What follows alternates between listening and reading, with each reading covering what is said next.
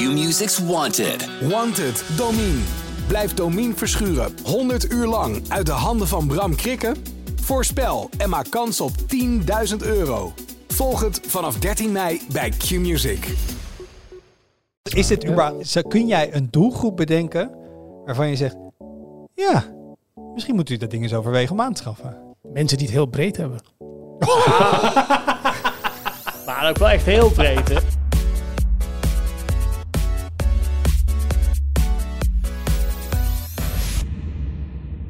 Hoi, leuk dat je luistert. Welkom bij een nieuwe aflevering van de Tweakers Podcast. Mijn naam is Wout en ik zit vandaag om tafel met Donne van Kersenberg, Hey. met Friese Wijers Hallo. en met Arnaud Bokken. Hoi. En we gaan lekker vooruitblikken op het MWC, het Mobile World Congress. Wat, eh, we- kijk, we nemen dit op op de woensdag. Jullie stappen wanneer op het vliegtuig die kant op? Zaterdag. Zaterdag. Zaterdag. Dus dit gaat zich allemaal vanaf eind deze week en begin volgende week afspelen. Ehm, wat ooit toch wel, Arnoud, kijk even terug, helemaal terug in de geschiedenis. Toch wel een, Ja. vroeger een van de, ja, toch, een van de grote beurzen was Ja. waar wij als tweakers heen gingen. Daar gebeurde het. Daar had je Ja. Sony, LG, Samsung, HTC, noem nog eens wat. Nee, dat waren wel echt de grote. Dat Xiaomi, Xiaomi nog iets later. Ja, eh, die kwamen er allemaal. Ehm, Huawei. Sony doet niet meer mee, LG doet niet meer mee. Nee. Eh, H- H- Sony is er wel, maar is niet een hele grote speler. HTC doet niet meer mee. Ehm, dus daar gaan we het zo over hebben. Hoe die, Ja. wat, wat daar nog een beetje te, te halen valt. Dat gaan we doen eh, zonder NDA's te breken en embargo's. Proberen we althans, hè? Ja, als, je eens, het. als je eens vreemde biepjes hoort, dan, eh dan, heeft een van deze twee heren hun, eh, hun mond voorbij gepraat. Ehm, maar we gaan natuurlijk eventjes beginnen met de post. Het was niet enorm veel. Ja, ik, ik was gewoon in de war vorige week. Laten we het daarop houden. Ja. Ik, had gewoon een knoop in mijn hoofd over salderen. Salderen is gewoon wegstrepen van opbrengst en verbruik. Alles wat je meer opbrengt, krijg je gewoon teruggeleverd tarief voor. Punt. Ja. Dat is waar het om gaat. Ja. En om een of andere reden wilde dat er gewoon even niet lekker in. Heb je wel Ehm, eens. En daar hebben veel mensen op gereageerd. Dus bij deze, ik ben weer helemaal bij de les en weer helemaal fris. Ehm, dus dat kunnen we eh, daarmee eh, enigszins afsluiten. Nog wel een opmerking van eh, Johan BB4SI. Zou je dat kunnen uitspreken op een manier? Of is dat gewoon... Nee, volgens mij was dit zo'n gegenereerde naam. dus- Bassie. Ja, ik was een bassie, dacht ik Ja, inderdaad. alles is voor Bassie. Die zei eh, thuisaccu's, want natuurlijk over thuisaccu's. Eh, en wat moet je nou als je, als je meer opbrengt, wat moet je met die energie? Hij zegt, in combinatie met zonnepanelen zijn überhaupt niet erg gunstig. Want in de winter is je opbrengst van zonnepanelen dusdanig laag dat je die accu's niet gevuld, eh, gevuld krijgt. Ehm, en een, hij, hij zegt dan enigszins betaalbaar accusysteem kan doorgaans maar 48 uur een woning voorzien. Dat vind ik misschien zelfs nog wel een beetje riant. Ja. En hij zegt helemaal zo sprake van een warmtepomp, van die zal je in de winter juist het meest gebruiken. Dan heb je eigenlijk die accu niet. Dus eigenlijk staat je accu in de zomer vooral te werken. Ja. Net zoals je zonnepanelen. En staat eigenlijk het hele zwikje in de winter Ja. niks te doen. Thuisaccu's, voor zover ik het heb begrepen, die gebruik je nu vooral. Want Jeroen heeft hier aan tafel wel eens uitgelegd van. Eh, dat is niet om dingen maanden op te slaan, dat is voor dag-nacht, zeg maar. Of misschien over de loop van een paar dagen. Maar het is niet iets waarbij je in de zomer dat maar vult en in de winter het helemaal kan nee, daar is gebruiken. natuurlijk veel, veel te klein voor. Maar het is, Precies. wel, we- het is weer een ding dat alleen in de zomer eigenlijk werkt. Net zoals je zonnepanelen. Ja, Daar heb je in de zomer profijt van. In de winter Precies. vrij weinig. Dat valt me altijd heel erg tegen. Want soms denk je, oh, we hebben een hele week aan mooi zonnig winters weer gehad. Maar dat is toch Ja. niet de zonsterkte die je eigenlijk wil hebben. Mhm. Eh, en inderdaad, een thuisaccu is dan leuk voor de overcapaciteit in de zomer. Maar in de winter, als je misschien wel meer verbruikt, want je zit binnen, meer, je bent minder buiten, je hebt misschien een warmtepomp. ehm, dan is er volgens mij op dit moment nog geen enkele andere keuze dan dat net leeg trekken. Ja. Dus eh, goed punt van, eh, van Johan Bassie. Ehm, even kijken hoor, wat nog over de foutjes wegpoetsen in de eh, Super Bowl. eh, waarvan Vizzy zegt foutjes weghalen. Ehm, zoals in 1984 met de Newspeak en het herschrijven publiceren van content van Orwell. Nee, dat is inderdaad niet echt best als we die kant op gaan. Nee. Ik, ik moet heel erg zeggen, ik weet niet of ik ooit... Heb je ooit 1984 gelezen? Ja. Ik zie me dat eens af te vragen toen ik deze, eh, deze post las. Misschien moet Of- hij maar heel erg snel gelezen hebt. Misschien moet hij heel snel op de leeslijst. Het is zo'n ding wat in onze cultuur zo vaak Ja, het komt zo vaak terugkomt voorbij. en, en aangedragen wordt. Oh, het, het 1984. Nou, p- precies dat. En ik heb, ik, heb, daar- ik heb zoveel gelezen over 94 dat ik, dat ik mezelf afvraag van... heb ik uiteindelijk het echte boek zelf wel gelezen... of heb ik alleen maar artikelen gelezen over 94? 1984. Ja, heb ik Ja. trouwens gelezen voor een boekverslag eh, voor Engels, denk ik. Ja. Ik heb Ja. de film heb ik niet gezien. Nee, die heb ik ook niet gezien. Apple heeft er nog een keer een mooie reclame voor gemaakt voor, de, voor dat boek. Ja, Ja. dat... eh, Of het ging om Oh. iets anders, dat ben ik vergeten. Is dat die eh, Think Different eh, campagne? De, Nee, de man met de hamer? Dat was, ik refereerde naar de originele Macintosh reclame uit 1984, waarin ze 1984 nadoen. Ja, precies. En we gaan binnenkort de Macintosh presenteren en dan zie je waarom 1984 niet wordt zoals 1984. Ja, ja, precies. Ja. Ja. Eh, dan verder natuurlijk even het onderwerp waar we denk ik elke week weer op terug kunnen komen. Dat is AI. Eh, en, en MX Alba eh, die zegt... ehm, in de podcast wordt half grappig beweerd dat Excel-helden het eerste slachtoffer van AI gaan zijn. Maar er is een beroepsgroep die al flink slachtoffer is geworden. Vertalers. En dacht ik, ja, AI kan een heleboel nog niet goed. Ja, Maar vertalen redelijk oké. ja. En ik snap als je niet te veel ehm, aandacht aan, aan kwaliteit ja, hecht, Mhm. dat je aan heel eind komt. Nee, Eh, hij omschrijft nog een heel ander fenomeen. Ehm, eh, dat is namelijk eh, machine translation post-editing. Dus wat er dan gebeurt, in plaats van de vertaler in te huren om te vertalen, huur je de vertaler in om de door de AI vertaalde tekst te verbeteren. En dan betaal je de vertaler dus veel minder. Eh, maar die moet eigenlijk hetzelfde werk leveren om te zorgen dat het een beetje een oké tekst is. Want AI is daar gewoon nog niet super goed in. Ja, wordt het inderdaad genoemd MTPE-werk, Machine Translate Post-Editing, feitelijk het nalopen en de nodige correcties toepassen op een tekst die door een AI vertaald is. Eh, en ze schrijven ook, in mijn ervaring kost MTPE niet veel minder tijd dan een tekst from scratch vertalen. Ehm, en vaak met een minder goed eindresultaat, terwijl de vertaler er minder voor betaald krijgt. Ja. Ja, eh, ik snap als je in die hoek zit, dat daar nu op gewoon hele harde klappen vallen. Ja. Ehm, ik denk dat dat onvermijdelijk is. Ja. Ik denk dat dit een van die dingen is die, als we die echt goed kunnen automatiseren op een gegeven moment, dat daar geen weg van terug is. Dat denk ik Hoe, ook. eh, hoe zuur dat ook Ja. is als, de, als dat inderdaad je, Ja. je tak van sport is. Of het wordt gewoon een mooie niche dat je erbij kan zetten dat door een mens vertaald is. Ja. En dat dan- Ambachtelijk vertaald. Dat wou ik net ambachtelijk, zeggen, ja. ambachtelijk vertaald. Ja. Ja. Ehm, en dan een eh, opmerking die ik zelf ook al heel erg vaak eh, gedacht heb. Ja. JJADX die zegt, ik zou het liefst hebben dat we LLM's LLM's noemen, Large Language Models, en het woord AI gebruiken voor een daadwerkelijke artificiële intelligentie. Ehm, het volgende woord voorspellen met idioot veel rekenkracht is eigenlijk super dom. Dat kan een klein kind zonder de helft van het internet leeg te zuigen. Nou, dat vind ik misschien een klein beetje gechargeerd. En ik vind elke keer LLM's omschrijven als dat ding gokt woorden. Dat doet ook Ja. niet helemaal eer aan de technologie Ja. die erachter zit. Dat is misschien onderdeel van hoe het technisch werkt. Maar Ja. Als je kijkt wat er uit kan komen, dan nee. Ik, ja, de, de, de definitie van intelligentie blijft gewoon heel lastig. Maar zeggen, dat ding kan heel goed gokken. Dat, dat vind ik gewoon in de praktijk, als je ermee werkt, vind ik gewoon geen eer aandoen aan, Ja. aan wat eruit kan komen. Maar Eens. ik denk dat wij allen hier als techjournalisten helemaal moe worden dat overal maar de sticker AI geplakt wordt door Absoluut. elke fabrikant. Net zoals dat een paar jaar geleden was alles 5G, toen was alles blockchain, toen was alles IoT is het nog geweest en nu is alles AI. Ehm, Eigenlijk cirkeltje weer rond, want we hebben ook een periode gehad dat alles smart genoemd werd. Ja, dat is en waar. nu is het dan een, een volgende versie van Smart. En voor mij hebben we het Ja. vorige keer gehad ook over een mogelijke definitie. Ja, ik blijf erbij. Als je niet meer helemaal snapt hoe het werkt en het wordt een soort black box, Mhm. dan is het AI-ish. Maar het kan helemaal geen kwaad om dan de vervolgstap te maken. Zeg, oké, wat voor type model is het dan? Is het een large language model of is het een machine learning model dat getraind is op beelden en daar dingen mee kan doen? Ja. Eh, want als je kijkt naar eh, wat Google AI noemt, iets als Magic Eraser of zo, dat Mhm. is gewoon getraind op heel veel beeldmateriaal, dat het kan gokken, om het toch maar weer te zeggen, wat er achter dat paaltje stond, wat je net weggegumpt hebt. Ja. Ehm, maar dat is wel wederom, ja, ik denk alles wat met neurale netwerken en machine learning werkt, dat dat wel ergens in die hoek zit. Ja. Ehm, maar de- ik, de ik deel de probleem- frustratie. ja, ik deel die frustratie ook. En dat komt door de term kunstmatige intelligentie. Daar zijn twee grote problemen mee. Het is niet kunstmatig en het is niet intelligent. Dus het is eigenlijk een, een super eh, eh, Slechte term. slechte die, term. Ja. Want het, het, het, drijft op menselijke input. Dus het is per definitie niet kunstmatig. Het reproduceert gewoon wat mensen hebben gemaakt. Alleen dan in een soort van variatievorm. Dus het remixt eigenlijk wat mensen doen. In plaats van dat het kunstmatig is. En dat doet het niet echt op een slimme manier. Maar het zijn gewoon, eh, ja... Er zit geen intelligentie achter of onder. Zullen we dat, maar dan, dus mens heeft de intelligentie en niet het model. We komen ergens, want je uh, mooie term, we gaan het IR noemen. Intelligentie remixer.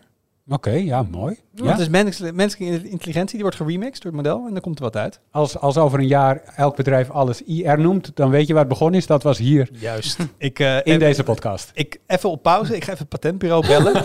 Ja. Ehm, IR, Ja, intelligentie remixen. mooi. Ja, Kijken of het aan gaat slaan. Ja, het klopt in ieder geval beter. Eens even kijken. Eh, wanneer hebben wij het laatst? Ik zag een leuke. Ehm, omdat het toevallig voor mij een hele recent is. Eh, wanneer heb je voor het laatst een price alert aangemaakt in de Price Watch? Poeh. Oh oh. Oh, dat zou ik niet eens weten. Ik ga mensen hier even op de spot zetten. Ja, maar Ja. Misschien weet ik het en de rest gewoon niet. Dat kan ook. Maar Ik zit even te denken. Ik denk ergens een maand of vier, vijf geleden. oké, weet je nog waarvoor dat was? Ehm, ja, want eh, oh, misschien is het nog wel iets langer geleden ook. Het was op een externe harde schijf. En ik dacht, die prijzen die zijn hopelijk nog aan het dalen. En als het onder deze waarde komt, dan vind ik het wel impulsaankoop. Ehm, En toen werd al het flesgeheugen veel duurder. ja, dus that didn't work. Maar ik heb hem wel ingesteld. Oké, Dus vier, vijf Ja. maanden geleden. Aan de overkant hier, mensen die zich iets herinneren? Nou, voor mij is het heel simpel. Nooit. Wat? Nooit. jij koopt gewoon alles wat je wil. Ik koop wat ik wil, wanneer ik het wil. Oké, oké. De hoogst mogelijke prijs. Dat dan niet. Ik, eh, op het moment dat ik het wil, dan check ik wel. En als ik dan denk van dit vind ik te duur, dan doe ik het niet. En anders eh, dan heb ik zoiets van oké, let's go. Doe ik het nu wel. Laten we gaan. Laten we gaan. Hmm. Ja. Eh Friso? Ja, misschien een noemvraag, maar dat, kun je dat in de vraag en aanbod ook doen? Want ik kijk denk ik vaker in de vraag en aanbod naar prijzen van de producten. Ik zal jou eens even eh, uitleggen hoe het eigen platform waar je al een paar jaar voor werkt Ja, werkt. ja, Ja, als je een price alert aanmaakt, kun je daarbij aanvinken. Dit geldt ook voor VNA en tweedehands advertenties. nee, dat is toch verdomd handig, dat tweakers. Dat is eh, zeker verdraaid eens, eh, handig. wat vaker gebruiken.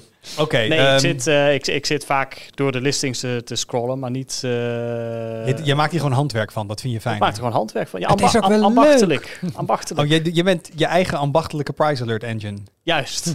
Maar door VNA snuffelen is toch gewoon leuk? Nee, dat Ik- is dat wel waar. Dat doe ik soms ook nog wel eens. Ja. ja. Maar heb je hem ooit aangemaakt?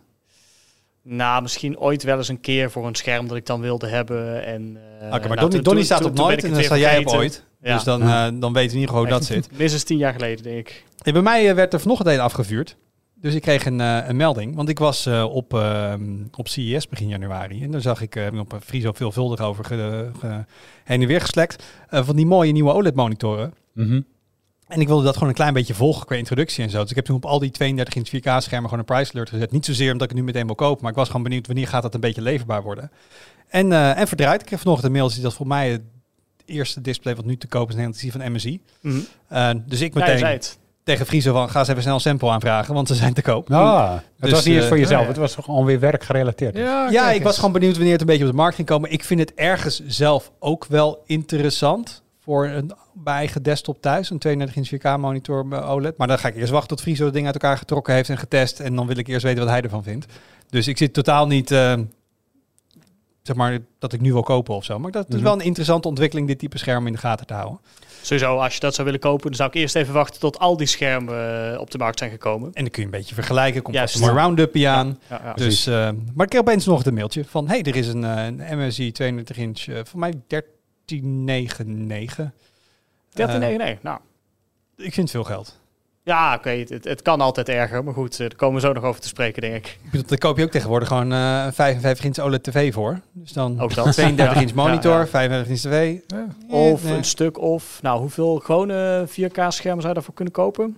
Oeh, stuk of vijf? Kijk. Zes? Ja, als je echt, als je echt gewone gewone hebt, wel een stuk of vijf misschien. Als je gaming schermen hebt, IPS, eh, Hmm. alles, misschien twee, drie. Ja, het is nog steeds. Maar die zwartwaarde, jongens, die zwartwaarde. Ja. Alright, eh, dan ga ik gewoon beginnen, want ik heb vanochtend een, Ja. eh, een price alert. Ik heb hem dus ook recentelijk ingesteld, eh, als ik het zo denk. Ehm, soms dan eh, brengen wij de podcast uit dan, en dan gebeurt het echt net nadat we klaar zijn opnemen iets. En denk je, oh, dat had ik eigenlijk nog mee willen nemen. Dus het voelt misschien al bijna een klein beetje oud, maar ik ga hem toch nog noemen. Mhm. Sora, Ja, Ja. echt niet normaal. nee. Ik vind OpenAI een beetje een eng bedrijf worden. Mhm. Omdat ze nu al een paar keer vanuit het niets opeens niet een. Ik, ik ben gewend dat technologie vaak incrementeel gaat met kleine stapjes. En zij doen enorme reuzenstappen af en toe. Van Ja, GPT 3.5 naar 4 was ook echt een hele grote stap. Zeg maar Ja. in de, de, de, de naamgeving is 0.5 erbij, maar in de praktijk is dat echt veel groter. En opeens, oh ja, wij kunnen nu video's genereren. Ja. En denk ik, ja, dat heb ik al vaker gezien met andere modellen. En dat is dan best wel slecht. En ja. toen klikte ik het aan en toen zag ik eh, een, een paar mensen door een besneeuwd Japans landschap lopen. En zo. En ik denk, is dit dan het origineel? En krijg ik zo meteen te zien wat de output is als je dit als input geeft? En stond er, nee, dit is het. ja. En bizar, ik volg al ehm, eigenlijk de laatste anderhalf jaar eh, de ontwikkeling van Stable Diffusion, wat zeg maar een, een, een eh, tekst naar image model is, open source. En er zijn veel mensen die dat dan proberen in te zetten om ook animaties te maken en bewegende beelden. En er is een hele leuke community omheen. En dat volgde ik wel een beetje, maar dan zag je heel erg van het ene frame op het andere frame heel veel flickering en weinig consistentie. Het waren echt allemaal losse Ja. frames die wel een animatie vormden, maar er zat helemaal geen ehm, rust in het beeld, zeg maar. Ik was gewoon, ja, sorry, ik ga gewoon even Engels maken. Ik was gewoon blown away. Eh, was ik was, om- weggeblazen. ik was, weg, ik was gewoon omvergeblazen. Ja. Eh, was jij dat ook? Ja, best wel. En ehm, eh, want ik, ik zag dit langskomen en dan, ik bedoel, het, het, het- dit duurde even voordat het doordrong wat dit betekent. Dat heb je wel eens. Dan komt er zo'n bericht voorbij en denk je, oh, leuk. Het zat ook in de submit queue. Het was gewoon een tip. Ik, ik had dienst, gewoon nieuwsdienst. En ik dacht, oh, leuk, weet je wel. Eh, en ik klik het aan en dan zie je die filmpjes. En ik had hetzelfde als jij. Ik dacht van, oké, nou, nu de output. En toen stond er, het is text to video. Toen dacht ik, wacht, nee, dit, dit, dit, Dit is is de output. Ja. En er staan natuurlijk wel beperkingen bij, weet je wel. Dan eh, zeggen ze van, ja, dan, neem je, dan neemt de hoofdpersoon een hap van het koekje... en dan is het koekje weer heel en dat soort dingen. Het is nog wel echt, het is nog wel echt AI en er zitten typische AI-fouten in. Maar En ehm, dat is dus geen AI, want het is niet intelligent. Het is IR, Precies. hè? het is IR. Ja, het is, eh, het is duidelijk IR. Eh, en dat zie je er ook aan af. Het is geremixed, maar nog niet helemaal goed geremixed. De beats zitten nog niet op Nee, maar je ziet hetzelfde als wat je met eh LLM ziet. Ja, Er kan heel veel gegenereerd worden, maar net zoals met dat LLM's hallucineren. Ik denk dat dit nog een veel mooier voorbeeld is van hallucineren. Want dit is ja, daar, als je de definitie van het woord erbij pakt, is het denk ik in meestal bedoelen we iets dat je iets voor je ziet wat er Ja. niet is. precies. Ehm, en overduidelijk snapt dit model onze natuurkunde niet. Nee. O- hij snapt A, hij snapt B. Ik vind het beste voorbeeld vind ik nog dat je een, een glas ziet. Eh, wat omvalt met vloeistof erin. En dan aan het eind van de video heb je zo'n vloeistof met het glas erin liggen, wat er, dat het eruit lekt. ja, En wij weten dan, dan moet je het glas omstoten en dan vloeit het eruit. ja, Dat weet het model niet. Die weet gewoon, staat glas, ligt glas, vloeistof op tafel. En dat is een soort, het glas wordt een soort van zacht bijna. Dat valt dan om en dan door het glas heen hebt gewoon een vloe- het Natuurkunde staat het helemaal nergens op. Het Ja. ziet er wel heel mooi uit. Zeg maar, visueel klopt het, zeg maar. Ik snap alleen niet wat ik aan het bekijken ben. Eh, en dat kan zo'n model met de meest grote vertrouwen kan het gewoon uitgespuugd worden. ja, Ja, kijk, glas valt om. ja. En dan merk je, oh, dit Dat- is niet intelligent. Dat vind ik al mooi. Als ik al, alle voorbeelden die ik heb gezien met eten, is, is ook precies dat. Dat je Ja. inderdaad, dat ze, dat het, hè, zoals je net al zei, het koekje, je neemt een hap en het is er nog. Maar jullie zullen waarschijnlijk ook wel die video gezien hebben met Will Smith die spaghetti eet. Ja, Die twee, eh, de versie van hoe de oude versie dat deed, wat gewoon echt een soort van pixelbrei is in de buurt van zijn mond. En deel 2 waar het wel echt lijkt alsof hij een soort van spaghetti eet, alleen soms eet hij achteruit. Wout, Soms gaat je nu iets vertellen waardoor je weggeblazen wordt? Wout, take it away. Daar hadden we het net er voor mij over. Voor mij is dat gewoon echt. Dat is echt. Die video van Will Smith is echt. Die ja, is dat is echt. juist, dat is- Ja. juist als reactie hierop. Die had, die op zijn eigen Ja. Instagram had hij die Mm. gezet. Oh, maar wat je daar heel goed wel ziet in die vergelijking, is dat de before video is wel waar, het niveau waar we tot nu toe waren. Ja. Ja. En dat vind ik dus best wel een beetje eng af en toe met OpenAI. Dat je denkt, oh, maar we zijn nog een heel eind verwijderd van het moment dat dit realistisch is. En dan, Ja. eh, klop, klop, oh, we hebben wat nieuws. En dat is altijd heel erg low-key. Het is niet alsof ze dan een grote persconferentie doen of zo. Het staat gewoon op een gegeven moment online. Klopt, by the way, hier. Ja. Ja. Ja. En ik denk wel dat hè, dit, dit snapt dus gewoon nog heel veel van hoe onze wereld werkt niet. En ik zag meteen online discussies ontstaan. Eh, is dit het einde voor de filmindustrie en dat soort dingen? Nou, ja. eh, famous last word, dat geloof ik niet zo. Maar pak me daar vooral op aan als heel Hollywood uh, failliet is over drie jaar. Ehm, We zien hier, we zitten in Pompeii, we zien de Vesuvius uitbarsten en we denken, oh, valt Ja. wel mee. dat komt niet tot hier, joh. Ja. Dat is veel te ver weg. Ehm, maar uh, wat we net bij de post ook hadden, dat, dat, dat de, de job van vertaler uh, nu onder druk staat. Ja. Je hebt heel veel websites waar gewoon stok videobeeld te downloaden is. Dus als ik een video van iets maak en ik denk, oeh, uh, ik noem in mijn video um, Tokio. Ik heb het Ja. even over Tokio. Ik moet eigenlijk gewoon even een paar shots hebben van Tokio. Gewoon van wat straten of wat uit de lucht. Dan kan ik nu naar een, een stocksite gaan en dan kan ik die beelden daar kopen, een licentie. En dat, voor dat soort dingen, als ik nu de kwaliteit zie van Sora, Sora toch? Ja. Sora. Sora. Ik was het even vergeten hoor, bijna. Het is ook Japans voor uh, lucht. Oké. Okay. Dan is het grappig dat ik Tokio noem. Mhm. Mm -hmm. um, denk ik dat we nu al... Misschien moet je een paar keer een versie maken dat er in één glitch zit en, en dat je dan uh, misschien een paar keer opnieuw moet doen voordat hij eruit is. Maar daar zitten we echt al super dichtbij. Ja. Dus het, het, het vak van stokvideograaf ja. staat hij ook enorm mee onder druk. Nu ben ik wel benieuwd, want dit is dus niet, het is nog niet een dienst of een product dat je kunt gebruiken. Ze hebben het nu beschikbaar gesteld aan eh, onderzoekers, ook buiten OpenAI, om zeg maar even te testen van hoe kunnen we dit, eh, hoe kun je dit misbruiken? Nou, het wordt geredteamd nu. Ja, het wordt gered team. Ik zocht naar een Nederlandse synoniem nee, daarvoor. dat is gewoon jargon. Dat mogen we, vind ik... eh, Oké, oké, oké. Het wordt... eh, we het- noemen ook, we hebben het ook niet over witte hoedhackers en zo. dat, is noemen waar. we ook gewoon whitehead. Oké, maar het wordt in elk geval eh, stevig uitgeprobeerd. En ehm, ik zou denken, ik weet niet of OpenAI de conclusie al heeft getrokken van dit moet sowieso uitkomen. We willen alleen nog weten welke ehm, vangrails we in moeten bouwen, zeg maar. Ehm, of dat het ook nog een mogelijkheid is dat OpenAI zegt, ja, dit is ons een beetje te link, dit gaan we niet doen. Dat, is- ik weet niet of dat nog een kan de mogelijkheid geest is. terug in de fles? Nou ja, ik denk dat OpenAI daarvoor kan kiezen. Maar zij zullen niet de enige zijn die hiermee bezig is. En ik denk Ja. wel dat... Kijk, de open source community loopt achter op bedrijven als OpenAI. Want Ja. die hebben veel minder rekenkracht beschikbaar. Maar uiteindelijk, als je ze maar de tijd geeft... dan gaat het ook op dit niveau komen. Dus Ja. in dat opzicht kan misschien OpenAI hun geest terug in hun fles stoppen. Mhm. Maar in brede zin denk ik niet dat het überhaupt kan. Ja. Eh, die vangrails vind ik wel interessant. Ik zat wel meteen te denken.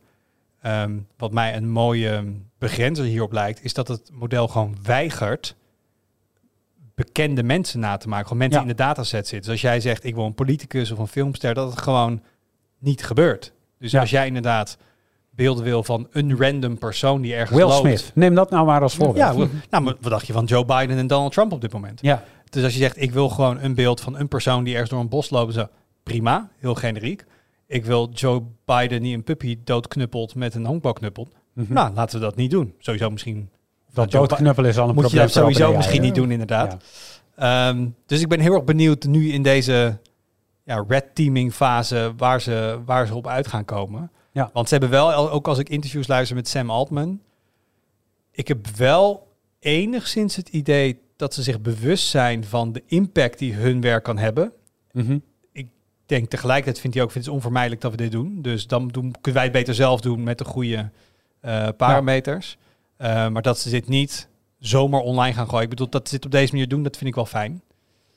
Ehm, en ik ben heel benieuwd of dit een maand gaat duren of twee jaar of... Ja. Don't know. Maar inderdaad, het komt eraan. En ehm, ja, weet je, je hebt gelijk, als OpenAI het niet uitbrengt, dan heeft wel iemand het ergens te pakken gekregen. Ik bedoel, ik weet nog dat Meta eh, Lama aan het testen was en dat verscheen ook ineens online, zeg maar. Eh, dat werd gewoon gelekt door iemand Ah. die daar...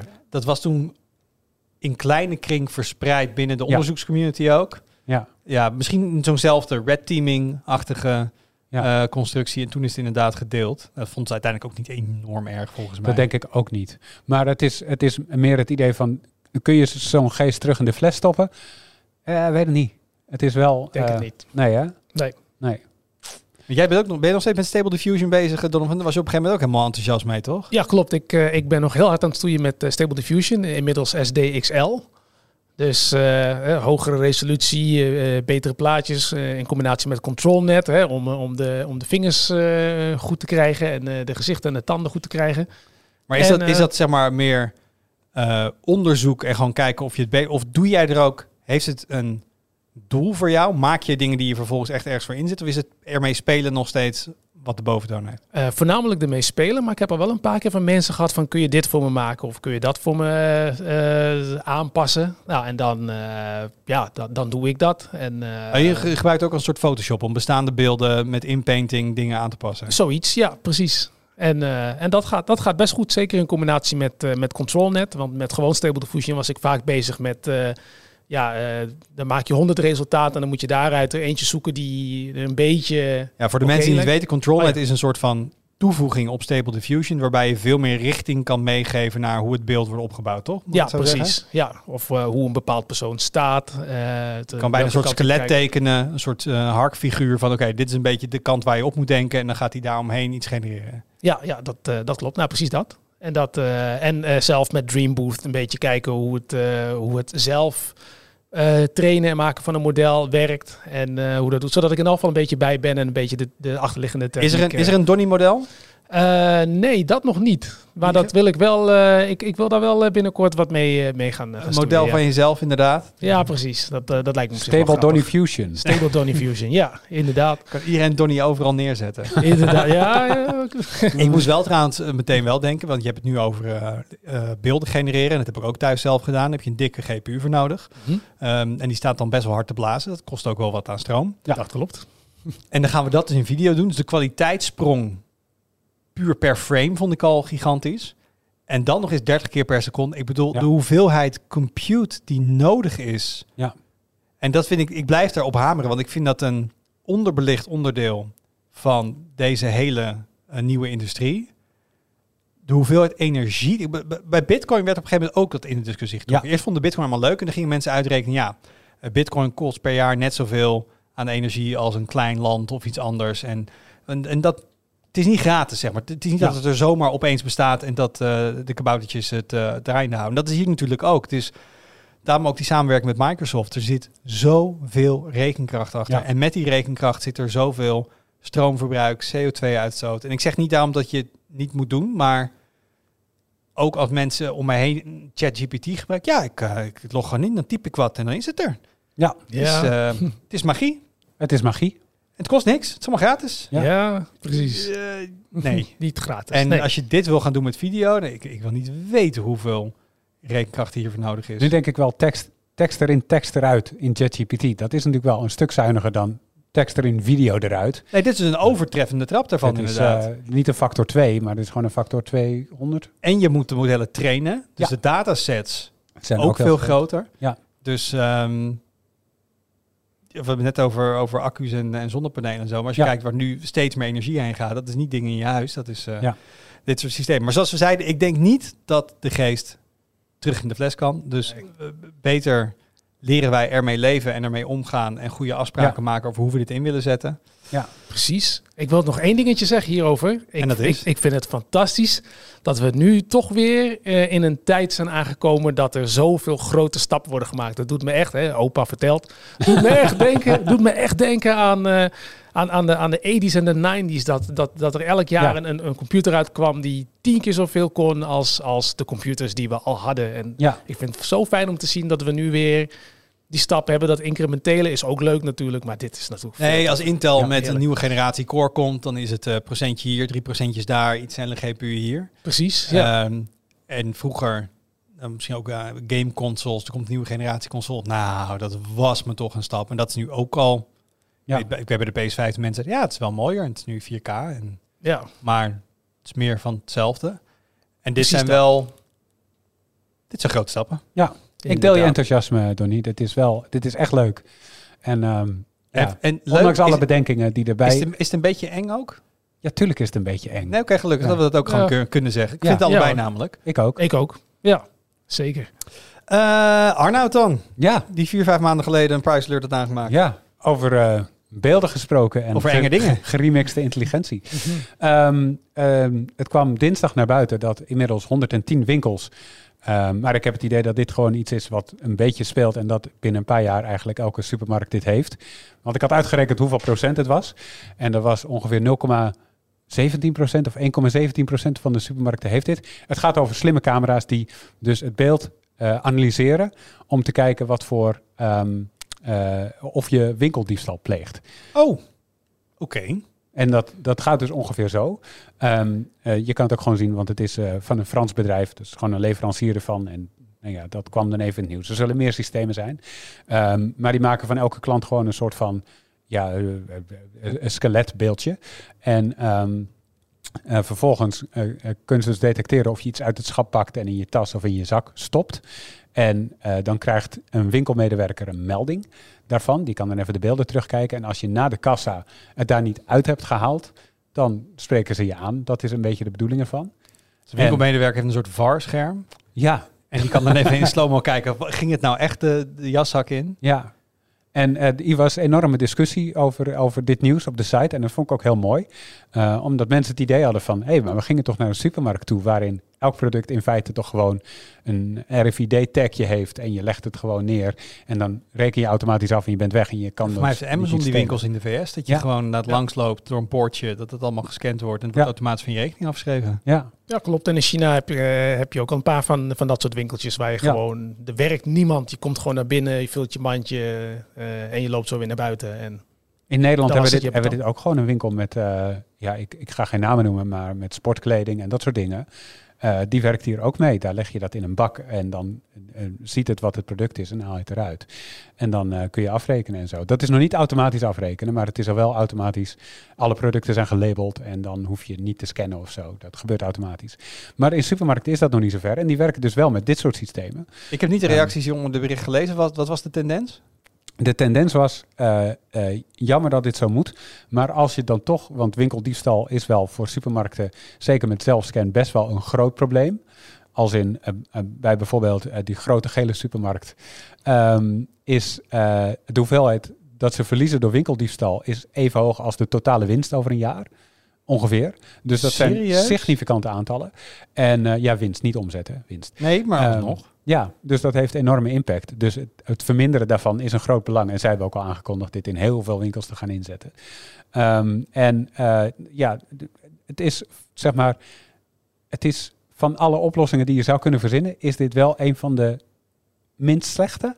Vooral als het echt zich beperkt tot het analyseren van de beweging op het Ja. beeld. En dat je echt ziet, hé, hey, deze persoon doet iets voor de handeling uit. Want het is natuurlijk ook heel dicht bij profileren dit. Ja. En zeg, hé, hey, hier zien we iemand met een bepaalde lengte, bouw, huidskleur, Ja, ladidadida.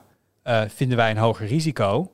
Ehm Ja. Dat je toeslagenaffaire inzetten van software, zeg maar. En dan eh, misschien moeten deze persoon een extra check geven. dat is dit niet. Gelukkig niet, inderdaad. Oké. Dit is echt alleen bewegingen en eh, het herkent ook geen personen. Er zit geen gezichtsherkenning in. Dus eigenlijk het- is dit een computer, het, het automatiseren van een beveiliger die in een hokje zit met 38 beeldschermen Ja. en aan het rondkijken is of je iets geks ziet gebeuren. En wat dus het, het voordeel is voor winkeliers, is ze, ze hebben het min of meer real-time. Dus ze kunnen op hete daad winkeldiefstal detecteren in plaats van dat ze eh, er, enige tijd later, als de klant de winkel al heeft verlaten, erachter komen. ja. En, ehm, maar weet je, het werkt gewoon niet overal in de winkel.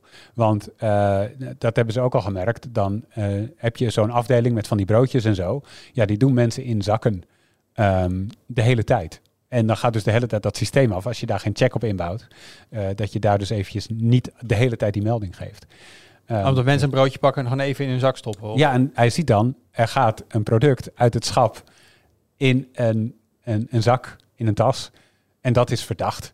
Zeg Ja. maar, want het hoort in een mandje of zo. Maar dan gaat die zak gaat natuurlijk weer in het mandje. Maar kennelijk is het systeem dan ook niet zo slim dat dat dan weer... Nou ja, en heel eerlijk, als ik soms een paar dingetjes nodig heb, dan, dan, dan- en misschien zijn de mandjes wel bij de ingang. Ik heb ook wel eens gehad dat ik Ja. een paar dingen in mijn jaszakken stop. Ja. Bij de kassa het er allemaal weer uithaal. Precies. Scan en weer terug in mijn jaszak stop. Dus er zitten wel wat false positives in. Wat ik hier dus wel, zeg maar, dat zie je hier een beetje voor je ogen ontstaan, ik wel tenminste, is dat we ons gedrag zullen moeten gaan aanpassen aan de technologie die de winkel gebruikt. Want wat jij nu beschrijft, je loopt gewoon even binnen, je steekt in je zak en je haalt het er weer uit bij de kassa en je rekent het af. Dat is natuurlijk, dat is niet crimineel, maar op het moment dat camera's dat als verdacht gaan aanmerken en jij hebt daar last van, dan ga jij je gedrag aanpassen en dan ga je dat niet meer doen. Dan pak je wel een mandje. Ja. Want dat mandje heeft dan bijvoorbeeld, weet ik veel, een of andere sensor in zich om te weten dat het, en je zak heeft dat niet, zeg maar, zoiets. Ehm, dus ik denk dat dit gaat gebeuren en dat we ons gedrag gaan aanpassen op de technologie die er Nee, ik zou het niet heel fijn vinden als ik elke keer gecontroleerd word. Trouwens, ehm, als ik bij de grote blauwe supermarkt langs ga, ik ga dan zelf scannen, heb ik ook het idee dat ik één op de vier, nou drie keer misschien wel gewoon Ja, hmm, random controle. Ik denk, ja, lekker random. Elke keer als ik dit doe hier, Ja. moet ik weer wachten op iemand die, eh, die komt controleren. Dus eh, dat probeer ik sowieso zoveel mogelijk te vermijden. Maar ik, mannen met baard zijn ook wel verdachten. ja, ja, dan krijg je toch die profiling ik weer. heb echt nooit controle. Ik weet niet waar Nee, jullie het over ik hebben. ook niet. Nee. Maar ik heb heel vaak controle. Hoe zou dat dan Dat is geen grap inderdaad? nee, ik heb ook Eh. heel vaak controle bij de zelfscan. Maar ja. Bonuskaart misschien gebruiken? Ja, dat is de reden denk ik ook. Want Hmm. ik heb zo vaak controle omdat Over ik, gedrag aanpassen ik... gesproken. Ik gebruik een site waarop je een willekeurige bonuskaart genereert. Ja, En ja, dat vinden ze natuurlijk super verdacht. Ja. Dat snap ik wel. Ik vind het wel leuk. Dan krijg je wel persoonlijke aanbiedingen. Dan denk ik, van wie dan? ja, ja. Missen wij hier nog iets? Want zoals je het uitlegt, denk je, ja, oké, camera's, geen profiling, geen gezichtsherkenning, alleen op de handeling. Dan word je gewoon gecheckt. Dus het kan ook zijn, nou, sorry meneer, eh, mevrouw, het, eh, het klopt niet. Klinkt best onschuldig, maar toch met dit soort dingen denk ik, ja, is het dat ook? Het hangt er vanaf hoe eh, de winkelmedewerkers ermee omgaan. Kijk, als je naar de kassa controleert, dan is het natuurlijk dan is het verder prima, want dat is de plek waarop je hebt afgerekend. Als je denkt van jeetje, die, die, die persoon met die baard in die winkel, die heeft al drie verdachte dingen gedaan, ik spring hem in zijn nek. Ja, dat is natuurlijk niet goed. Dus het hangt er wel vanaf hoe de Tackle winkel hem naar de grond. Precies, Gewoon body slam. ja. Maar gaan ja, in, deze, in deze variant, ik zag er ook eigenlijk niet echt een groot probleem mee. Ik dacht wel, ja, je, je gaat je gedrag aanpassen, vast. Maar we willen ook dat onze winkels eh, de prijzen zo laag mogelijk kunnen houden. Zeker. Diefstal verhoogt de prijzen voor de mensen die wel betalen. Nee, maar dat Eh, staat je wat je in net zegt, dat, dat het zoveel, eh, dat het zoveel gebeurt. Ja, misschien, Ja. misschien ben ik een enorm brave Hendrik, maar ik heb er nog nooit van mijn leven aan gedacht om iets bij een supermarkt te jatten. Echt waar? Wauw, dat is wel wel heel gedacht? braaf. Jazeker wel. Ja. Oké.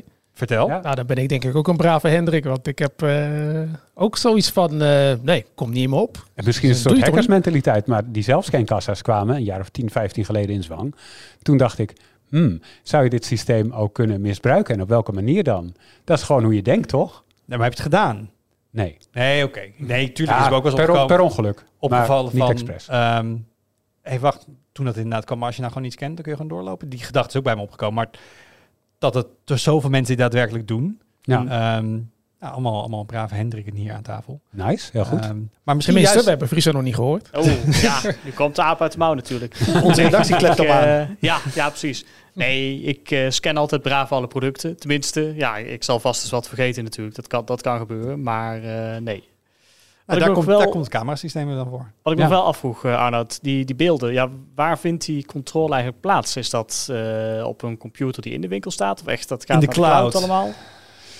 Dat weet ik niet. Zo goed ken ik het systeem niet. Ik kan Hm. me voorstellen dat het inderdaad in de cloud gebeurt. Maar aangezien de melding wel zo snel mogelijk moet komen, kan dat natuurlijk, ja, als het afhankelijk is van een internetverbinding, is dat, dus misschien is het wel lokaal. Hm. Ik weet het niet. Eh, nee. Klinkt Ja, beter om dat lokaal te doen, laat ik het Ja, zo zeggen. Ja, Dat lijkt zou misschien nog wel een verschil maken ook in eh, nou ja, hoe acceptabel dat is. Nou ja, Ja, en, wat je zei van controleer voor of na. Ehm, als je dan bij de zelfscan staat en je hebt nog wat dingen in je jaszak zitten en je legt alles erop. Dan was een hele mooie melding, weet je heel, heel, heel, heel zeker dat je alles erop en dan moet je op ja klikken. Ja, Nee, maar serieus, weet je echt heel zeker dat je alles erop hebt gelegd dat je denkt, ah shit, de camera ze hebben me door. Ja, en dat je het dan misschien alsnog kan voorkomen. Ja. Interessant. Wanneer gaan ze dit? eh, Nee, het, het is dus al in 110 supermarkten in Nederland. Oh, en die grote gele supermarkt wil dat nog eens in honderden filialen extra. Ehm, maar ja, weet je, al, het, is gewoon een enorme uitbarsting. Is het ineens zo'n trend, weet je wel. En dan hebben binnen een paar jaar alle supermarkten dit. Dat denk ik. Want de supermarkten die het hebben, die zeggen er heel tevreden over te zijn. Dus de kans en- dat dit in alle 6000 supermarkten is binnenkort, kan gewoon. Interesting. Friso. Ja, wat is jouw highlight van deze week? nou, dat is wel een hele grote highlight dit keer. Ik bedoel, eh, Ha. ja, Oh. haha. Nee. Is er een van 57 eens toevallig? Ja, toevallig wel. Oh, dat ben Hey, een flinke raad je dat highlight. toch? Ja, het is inderdaad echt een flinke, het is een soort zonnebank eh, haast, tenminste als je ervoor zit. Nee, ik eh, mag natuurlijk graag eh, mooie schermen testen, en dat doe ik ook vaak. Ik bedoel, durf jou gewoon eigenlijk hier wel Mr. Monitor te noemen, zeg maar. Dat ben je wel een beetje. Ja. Monitorconnoisseur. monitorconnoisseur. Nou, nadat ik dus eigenlijk vorige week, nou, toen heb ik wel een van de kleinste schermpjes getest eh, van de laatste tijd. 24,1 inch. Echt, nou ja, dat je denkt van... Oeh, goedje, goedje, goedje. Ja, die, die, die, heb gewoon ook nog. Maar nou, dat, ik bedoel, gebruikelijk zit ik dan meer op, op 27 inch en 32 en een beetje daartussen. Maar goed, ik had dus eh, van de week een scherm van 57 inch. eh, dat is ook al, Jelle heeft de video ook al online gezet. Ja, Ja, dat is ja. Echt, een, een, een waanzinnig groot ding. En ook gewoon eh, ja, waanzinnig om ervoor te zitten. En natuurlijk met de juiste eh, spellen wel. Want dat is, dat is wel Ja. het ding. Dit is echt wel een niche product. Je moet echt wel ook natuurlijk de PC hebben om dit aan te sturen. Voor de Dat mensen is, die dit niet eh, gezien hebben, dit is ja. niet een regulier 16 staat op 9 scherm. Nee. Dit is 32 staat op 9. Ja. Dit is, hoe noemen we dat? Megawide, ultra, ultra wide, ultra wide. Eh, ja, ik gebruik altijd de term super wide. Ja, het is een beetje stom. Ultra wide, dat bestond gewoon al. Want ja, eigenlijk ultra is, is al meer dan super. Maar ja, nu is eigenlijk super meer dan ultra. Omdat ultra eerder al werd gebruikt Mega voor die, die power 34 wide. inch eh, modellen. In ieder geval, ja, het is, het is eigenlijk alsof je twee 32 inch 4K schermen eh, in één monitor hebt. En dan flink gekromd. flink gekromd ook nog. Ja, dus als je ervoor zit, hè, ik heb natuurlijk op zitten gamen. Ja, het is, dit is echt een beetje alsof je een, een, ja, een, een haast alsof je een VR-bril op hebt. Hm. Zo, zo'n groot deel van je blik, blikveld wordt opgevuld. Ja, ja, ja. Als je nou, op een centimeter of 80 eh zag ik er dan voor. In principe, als je, hij heeft een 1000 air comics, zoals dat heet. Dus zeg maar de, cirkel die het scherm maakt, die heeft een radius van een meter. Dat heeft hij ook wel nodig trouwens, want de kijkhoeken zijn niet zo best. Ja, het is nog een LCD, dat is, ook, eh, is op zich ook wel, Ja. wel interessant. Eh, ja, en, en wat voor videokaartje je dus nodig hebt om dit, om dit aan te sturen. Dat was ook leuk. Eh Want dit is qua resolutie, waar hebben we het over? 7680 bij 2160. Dus twee, Oh. twee keer 4K in één, in één 8K. scherm. Best wat pixels. Nee, het is En geen de- 8K. Ja, nee, ja, ja, het, is, nee. het is de helft van 8K. Het is, Ja, precies. Ja, Dus precies we gaan van helft. 4K... Ja, nee, ik snap wat je bedoelt. Weet jij, Wout, dit is echt waar, dat wij in nieuwsberichten over monitoren dit soort termen niet langer in de kop zetten? Nee, dit- dat, dat het is, is, gewoon verwarrend. altijd, is het, als je denkt, is het 8K? Is het eigenlijk nooit 8K. Hm. Want het is gewoon, je kan dat, die term zo verwarrend en verschillend gebruiken. We zetten gewoon de resolutie in de kop. Want dan Want je weet ook niet, en dan weet je ook meteen wat voor soort verhouding je weet te maken. Vroeger, vroeger, toen alles gewoon 16-9 was, was het een stuk makkelijker. Ja. En nu weet je ook met die verhoudingen niet. Hm. Dus Het is 2160p en 32 staat op 9. Ja, ja, ja, dus ehm, ja, we hebben even zitten testen met een aantal videokaarten uit ons testlab. Dat is natuurlijk wel handig dat we die meteen, eh, zeg maar, next, eh, next station over, Ja, dat we die hebben staan. Dus 4090, 7900 XTX eraan gehangen. Ja, dan krijg je toch wel eh frame rates waarvan je denkt, oeh, hadden we nou maar die 5090 al? Hmm. Die wilde Nvidia niet geven, dat is wel gek. Ja, dat is inderdaad wel, wel echt jammer. Dus Nvidia, als jullie luisteren, dan... eh, maar Ja. sowieso toch, als je dit volledig signaal wilt doorsturen, ongecomprimeerd. Ja, dat is ook nog een ander ding, want eh, die huidige 4090, ja, het is een mooie kaart hoor, daar niet van, maar hij kan dit scherm niet aansturen. vind ik mooi, zegt eh, het allerbeste wat Nvidia te bieden heeft. Het ding kost echt meer dan 1000 euro. En Vriend zegt, 2000 ja, euro. het eh, is is gewoon een mooie kaart. Ja, maar hij ja. kan niet dit 2 keer 4K display nee, nee, aansturen. nee, dat kan hij dus niet, want dat kunnen alleen de kaarten van AMD eh, momenteel, de, de high-end kaarten met DisplayPort 2.1. Dat, dat heeft hij dus ook wel echt nodig om, eh, om tot zo'n hoge resolutie te komen. En refresh rate dus. Ja, maar dan omgekeerd natuurlijk, want die van AMD zijn wel niet zo snel. Dus als je die er dan aanhangt, ja, dan heb je gewoon een veel lagere FPS. Dus eigenlijk, het wachten is op een kaart die en heel Het ding snel is gewoon zijn tijd vooruit. dit ding is een tijd inderdaad eh, ver vooruit. En zeker als je dan ook nog alle leuke raytracing instellingen gaat aanzetten. Nou, ik had op een zeker moment had ik 5 fps op mijn 4090. Dus ja, dan zie je toch ook wel, het is een Maar leuke wel kaart, in je maar hele blikveld bijna wel om in je je hoofd. hele blikveld. Het lijkt ja, me trouwens wel precies. super leuk om bij een bedrijf als Samsung hier aan te mogen werken. Want niemand Hmm. verwacht dat dit goed gaat verkopen. Mhm. Dus je hebt helemaal geen, denk ik hoor, ik vul het even in, eh, hoge verkooptargets en dat Nee. omzetdoelstellingen. Zeg gewoon, jongens, je bent bijna onderdeel van de marketingafdeling. Wij moeten gewoon laten zien waar wij toe in staat zijn. Het moet futuristisch zijn. Het moet enorm de aandacht trekken. Ga het maar doen. Hm, En dat werkt dan wel, want als zo'n Ja. ding hier binnenkomt, dan staat iedereen er bij ons omheen. hm. En willen er wel een video over maken, willen er ook over schrijven. Niet omdat we jou willen af of aanraden dit te kopen. Want voordat het ding hier binnenkwam, hadden we al kunnen vertellen dat voor 99 van 100 personen je dit niet moet kopen. Niet. Hm.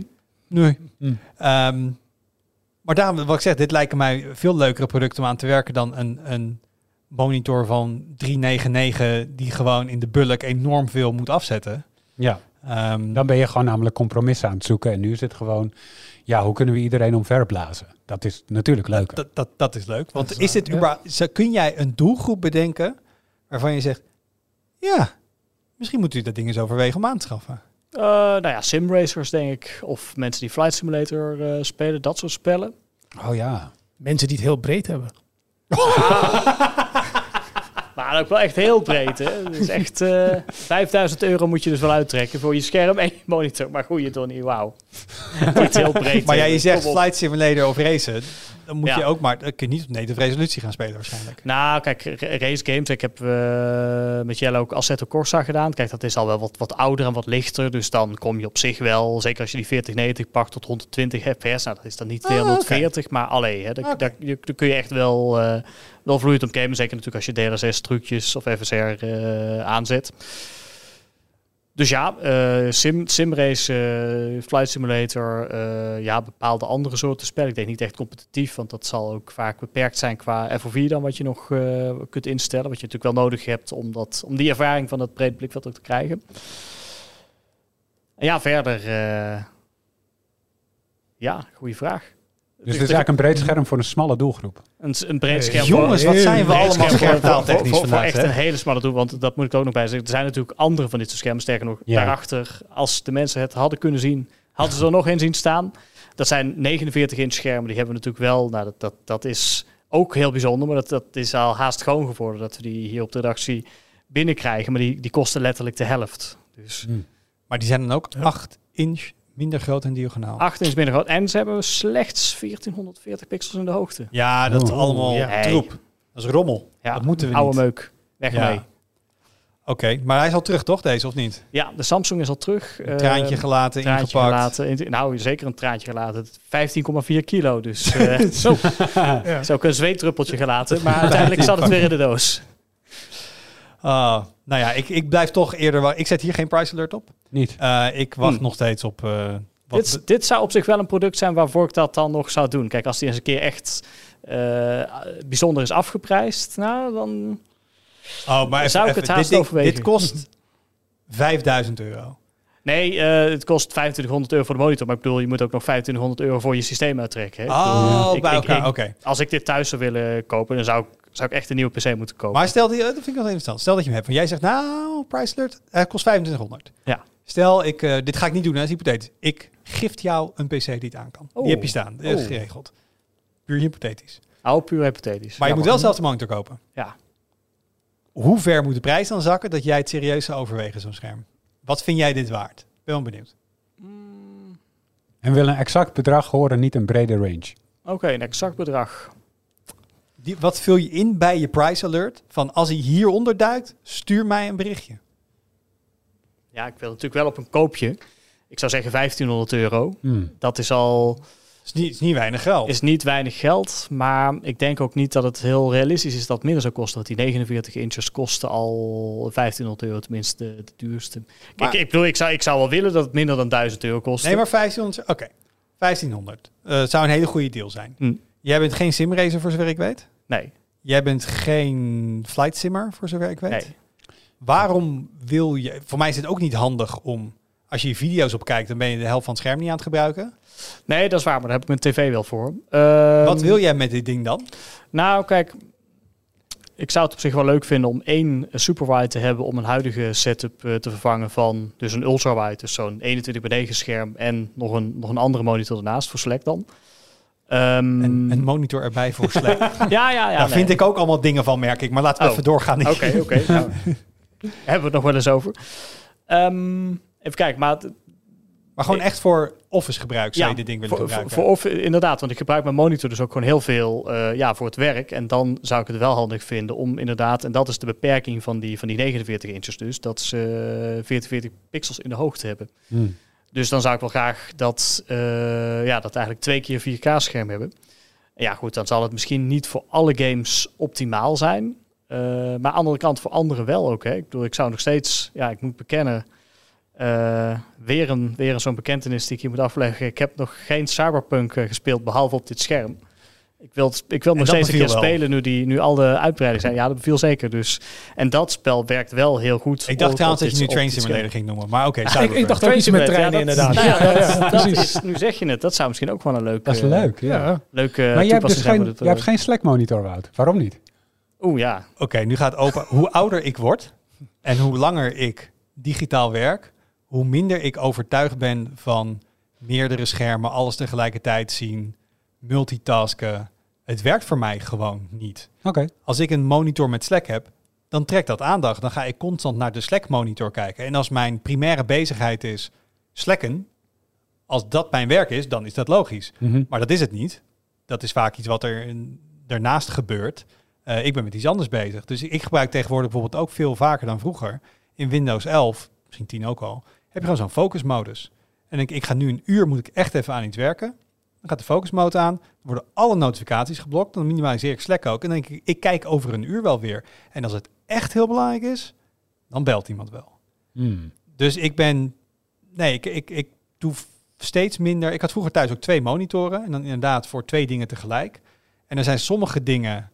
ehm, bijvoorbeeld, ik ben eh, foto's aan het bewerken. Dan heb ik, eh, dan zat ik eentje, eentje had ik Lightroom open, de andere Photoshop voor beetje management en veel foto's tegelijk. En als je af en toe in één foto wat wil doen, dan heb, dat was eigenlijk hetzelfde werk wat ik aan het doen was over twee schermen verdeeld.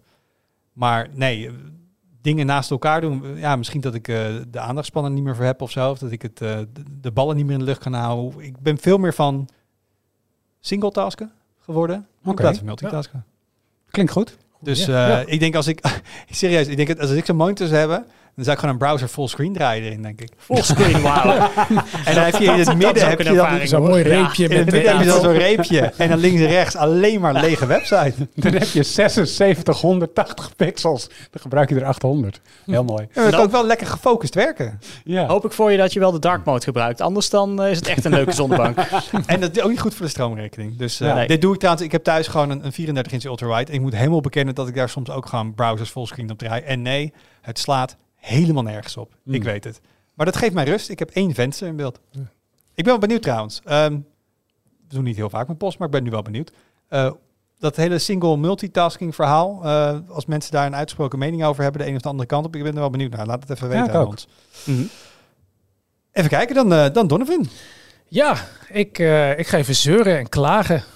Dat mag ja, af maar en toe. ja. ja, terecht ook wel. Precies, ja. Eh, Asus eh, is gestopt met het eh, uitbrengen, of eigenlijk moet ik anders zeggen. Asus heeft de tool waarmee je de bootloader van hun smartphones kan ontgrendelen, hebben ze offline gehaald. Ja, maar een goed ding dat bijna niemand een Asus-telefoon heeft. Nou ja, bijna wel. Ja, het, het, het, het probleem is, ik bedoel, ik vind, vond de Asus smartphones altijd heel fijn. En vooral de Zenfone, die heeft echt een speciaal plekje in mijn hart. Het enige wat me altijd een beetje pijn deed van die toestellen was de korte software support. Weet je wel? Dat was tot aan eh, Zenfone 9 was dat twee jaar. Dat Ja. vind ik echt heel weinig voor een telefoon die eh, meer dan 700 euro kost. Ehm, en eh, nu met de Zenfone 10 hebben ze er een jaartje bij gedaan, drie jaar, jee. is nog steeds minder dan de helft van wat de rest doet. Ja, Ja, precies. Ja, alleen Asus zei altijd van eh, geen zorgen. Wij werken heel nauw samen met, eh, met de community. Ehm, en eh, we zorgen ervoor dat als jullie custom ROMs gaan maken, dat jullie die heel makkelijk kan doen. Goede support van alle componenten, zodat je geen gezeur en gerommel hebt. Ehm, Trouwens, leuk voor een tweaker ook niet het beste antwoord. hey, je hebt lang, korte software support. Ja, maar je kan het zelf fixen. En we werken hier niet tegen. Ik bedoel, dat was ook een soort minimale wat je Ja. daarin kan doen. Ja, precies. Dat, dat, dat is waar inderdaad. Maar ik weet wel dat dat voor mij, eh, want ik heb, ik heb best wel vaak een, een Asus overwogen. Voor mij was dat wel, wel iets dat ik dacht van ja, dat doe ik dan. Ik neem dat voor lief. En ik ben Nee, voor ons is die, dat eh, daadwerkelijk een ja. plus. Ja, maar nu, eh, ja, dat hebben ze dus gezegd. Dus mensen waren er altijd heel blij mee. Maar nu eh, hebben ze die tool dus offline gehaald. Dus nu kan het niet meer. Want je moet, zeg maar, die bootloader moet je, moet je ontgrendelen. En dat was dus van de zomer, eh, was dat dus, hadden ze die blijkbaar al offline gehaald. En toen waren er al gebruikers die zoiets hadden van... Wat is er aan de hand, Asus? Waarom Ja. is die tool weg? En toen Dan voel je het al rommelen en zo. Dan weet je al welke kant het op gaat, toch? Dit, Ja. is, dit is niet, eh, systeembeheerder heeft per ongeluk faal van de server gehaald. Nee. Dan, Nee, precies. Nou, ze gooiden het op onderhoud, wat, waarvan ik denk, oké, dat hè, een beetje raar, maar oké. Mhm. Eh, maar nu hebben ze dus eh, de achterliggende servers, want het is blijkbaar zo, die tool maakt verbinding met een server van, van Asus waar allerlei keys op staan. En dan checkt die aan de hand van je, van je eh e-mail-nummer wat voor key erbij hoort. En die key die krijg je dan als je bootloader unlockt. Maar die servers hebben ze dus nu ook offline gehaald. Dus nu werkt het helemaal niet meer. En ehm, en mensen... is, is dat ontdekt? Of hebben ze ook daadwerkelijk gezegd... wij hebben die server offline gehaald, wij gaan het niet meer doen? Nou, volgens mij is het, eh, is het ontdekt. Want eh, in de tijd dat de tool offline was, eh, waren er mensen van XDA. Dat is zeg maar de plek waar mensen waar Custom heel veel peoples. maken. Ja? Ja, die hadden een soort van scriptje gemaakt, waardoor je dus zonder hun tool verbinding kon maken met die servers van Asus om toch nog je, je bootloader te kunnen ontgrendelen. En die servers die zijn dus nu ook gewoon onbereikbaar. Dus nu kan het gewoon helemaal niet meer. Dat script werkt dus ook niet meer. En eh, ja. Ik zit te denken, waarom zou je verbinding moeten maken met een externe server om een bootloader te ontgrendelen? Op mijn telefoon is gewoon aan je pc hangen, commando runnen en dan alle schade is voor jezelf. Succes ermee. Ja, Ja. precies. Er zijn meer fabrikanten, of bijna alle fabrikanten die dat dus op die manier doen. En Asus is een van de weinigen die dat dus eh, niet zo doet. En vreemd genoeg, grappig toevalligerwijs, Sony. Sony ook, hè? Sony doet het ook op die manier. Je Ja. zo ingewikkelde key invoeren en zo. En- ja, terwijl zij toevallig ook, net als Asus, eh, zeg maar eh, twee jaar support leveren op hun Ja. telefoons tot aan vorig jaar en vanaf dit jaar eh, drie. En Dus. Xiaomi toch? Xiaomi vereist Xiaomi ook een login en, en een account en zo. Oh ja, Xiaomi gaat nog En een een stap verder wachttijd, inderdaad. ja. Ja, een Mm. wachttijd. Ja, je moet een account ja. hebben. eh, ik snap dit niet. Ik ook niet. Wat, Nee. wat is voor hun het risico om gewoon een tool vrij te geven? Of dat je dit letterlijk op dezelfde manier als Google doet met zijn pixels, gewoon via ADB. Ja. Ja. En dan voordat je het doet, krijg je een grote pop-up. Dit is op eigen risico. Alles wat je sloopt, kom je bij ons aankloppen. ja. Precies. Mensen zeggen, oké, ik ga akkoord. En laat mensen dan doen met hun hardware wat ze ermee willen doen. Ik snap werkelijk waar... Hier zit geen enkel voordeel aan, toch? Nou, kijk, Xiaomi die heeft eh, een bedrijfsmodel wat deels gebaseerd is op het verkopen van toestellen, maar ook deels op bijbehorende diensten. En ehm, ik weet niet wat de verhouding nu is van hoeveel ze waaraan verdienen, maar het plaatsen van advertenties in de software is iets wat zij gepioneerd hebben, wat zij, wat zij echt zagen als cruciaal voor hun eh, strategie als smartphonemaker. En ehm, ja, als je een custom ROM kan flashen, dan zie je waarschijnlijk die advertenties niet meer. En Oké. eh, daar hebben ze dus wel degelijk belang bij. Dus ze willen het een beetje afschrikken. Dus bij dan- Xiaomi gaat het meer om dat mensen eigenlijk ads kunnen gaan blokken. Ik denk dat dat hun belang is, ja. Maar Ja. dat speelt bij Asus niet. Nee, volgens mij Nee. niet. Nee. Ja, ja, ze hebben wel, ze leveren wel één of twee eh, third-party applicaties mee, maar die kunnen heel makkelijk afgooien. Het is niet zoals bij Xiaomi dat ze inderdaad echt een hele rits aan eh, ehm, apps meeleveren van derden, maar daarnaast inderdaad ook nog eh, eh, handige suggesties geven in, eh, in, de, in de software. Het is zo zonde, want we hadden laatst die, eh, die, die, die ROG-phone, die ook echt Ja. goed ontvangen is in brede zin van mij in de industrie. Eh, jij liet net weer even die kleine Zenfone zien die, die afgelopen jaar uitkwam. Ja. Ehm, wat echt een heel fijn stuk hardware is. Zeker. Ehm, En de software ook. Hè. De software is ook prachtig. Oké. Voor zolang het duurt. Voor, zo, voor zolang het duurt, dat dan weer wel. Ja. En, het, en daarom, daarom vind ik het extra zuur. Er zijn weinig smartphonefabrikanten die eh, hun Android zo aanpassen dat de eigen apps beter zijn dan die van Google. Als ik dat gewoon zo eh, mag zeggen. Ik Je vind, mag alles zeggen. ja, ik vind, ik vind, ik vind bijvoorbeeld eh, de galerij van Asus vind ik beter dan die van Google. Ik vind de file manager beter dan die van Google. Ik, ik, ja, ik, ik, vind, ik, ik, vind, ik vind hun... ik vind een hele UI vind ik gewoon beter dan die van Google. Mhm. Dus het is gewoon zo, zo licht en strak. En ik Ja. vind het, ja, dat maakt het gewoon extra pijnlijk dat je dat gewoon, eh, ja, dat je na twee jaar of drie jaar eh, dat aan de kant moet gooien. Ik heb het idee, en dit is een theorie die ik niet helemaal kan staven, maar altijd maar, leuk. Maar het is Dus toch altijd leuk. Ehm, als je kijkt naar, en dat heb ik onlangs op een rijtje gezet, hoe langs eh smartphonefabrikanten support leveren, updates en upgrades uitbrengen, dan zie je een duidelijke lijn, behalve Fairphone. Dus de uitzondering. En, en Google is relatief klein, maar die speelt met Android alsnog een grote rol. Maar hoe groter de fabrikant, hoe langer de updates zijn. Ik denk dat dat hier ook speelt en dat het voor Asus om zo'n service online te houden voor, want eh, ik weet niet hoeveel telefoons ze precies verkopen, maar een paar miljoen per jaar misschien. Misschien. Het is niet niks. Hoeveel mensen gaan daarvan een custom ROM installeren? Nou, als het dus tienduizenden mensen zijn, ik denk dat je er dan al bent. En dat is op de schaal van Asus is dat zo'n hoeveel, kleine hoeveelheid mensen. Ehm, dat je dat gewoon, dat, dat kan gewoon niet uit. Als je dan zeg maar tegen het einde van zo'n, ehm, eh, eh, eh, hoe noem je dat? Van de levensduur van zijn service aanloopt. En je moet het eigenlijk helemaal opnieuw ontwikkelen en opbouwen. En je wil, je wil dat het niet online blijft staan. En je komt voor die keuze zo van, gaan we hierin investeren? Dan denk je, hoeveel mensen gebruiken het echt? En het loopt ook nog terug waarschijnlijk, gok ik zo. Want de custom ROM community is niet echt groter geworden de afgelopen tijd. Dan denk ik, ja, misschien is dit gewoon iets wat, eh, wat voor hun niet uit kan, omdat ze te klein zijn. Nou, niet omdat ze te klein zijn per se, omdat ze zichzelf enorm moeilijk maken. Want nogmaals, je Hm. hoeft dit helemaal niet met keys Ja, en precies. servers en andere Ja. dingen te doen. Je kan toch gewoon, wederom prima, hangen maar je telefoon. Ja, Je runt een ADB-commando, unlock bootloader. Dan kun je ook meteen afdwingen dat alles meteen geflasht wordt of gewiped. Dus ook voor veiligheid, als hè, iemand misschien ergens een telefoon vindt Ja. en die bootloader wil unlocken, dat hij altijd meteen telefoon wipe. Bedenk iets. Helemaal offline. Het is al gedaan door Google in stock Android. Ja. Dus ik ben het helemaal met je eens dat ze een hele moeilijke, omslachtige weg hebben bedacht. Dat ze daarvan zeggen, dat gaan we niet meer doen. Maar er is gewoon een alternatief. En als je dus bekend staat als een bedrijf wat niet zo scheuter is met updates.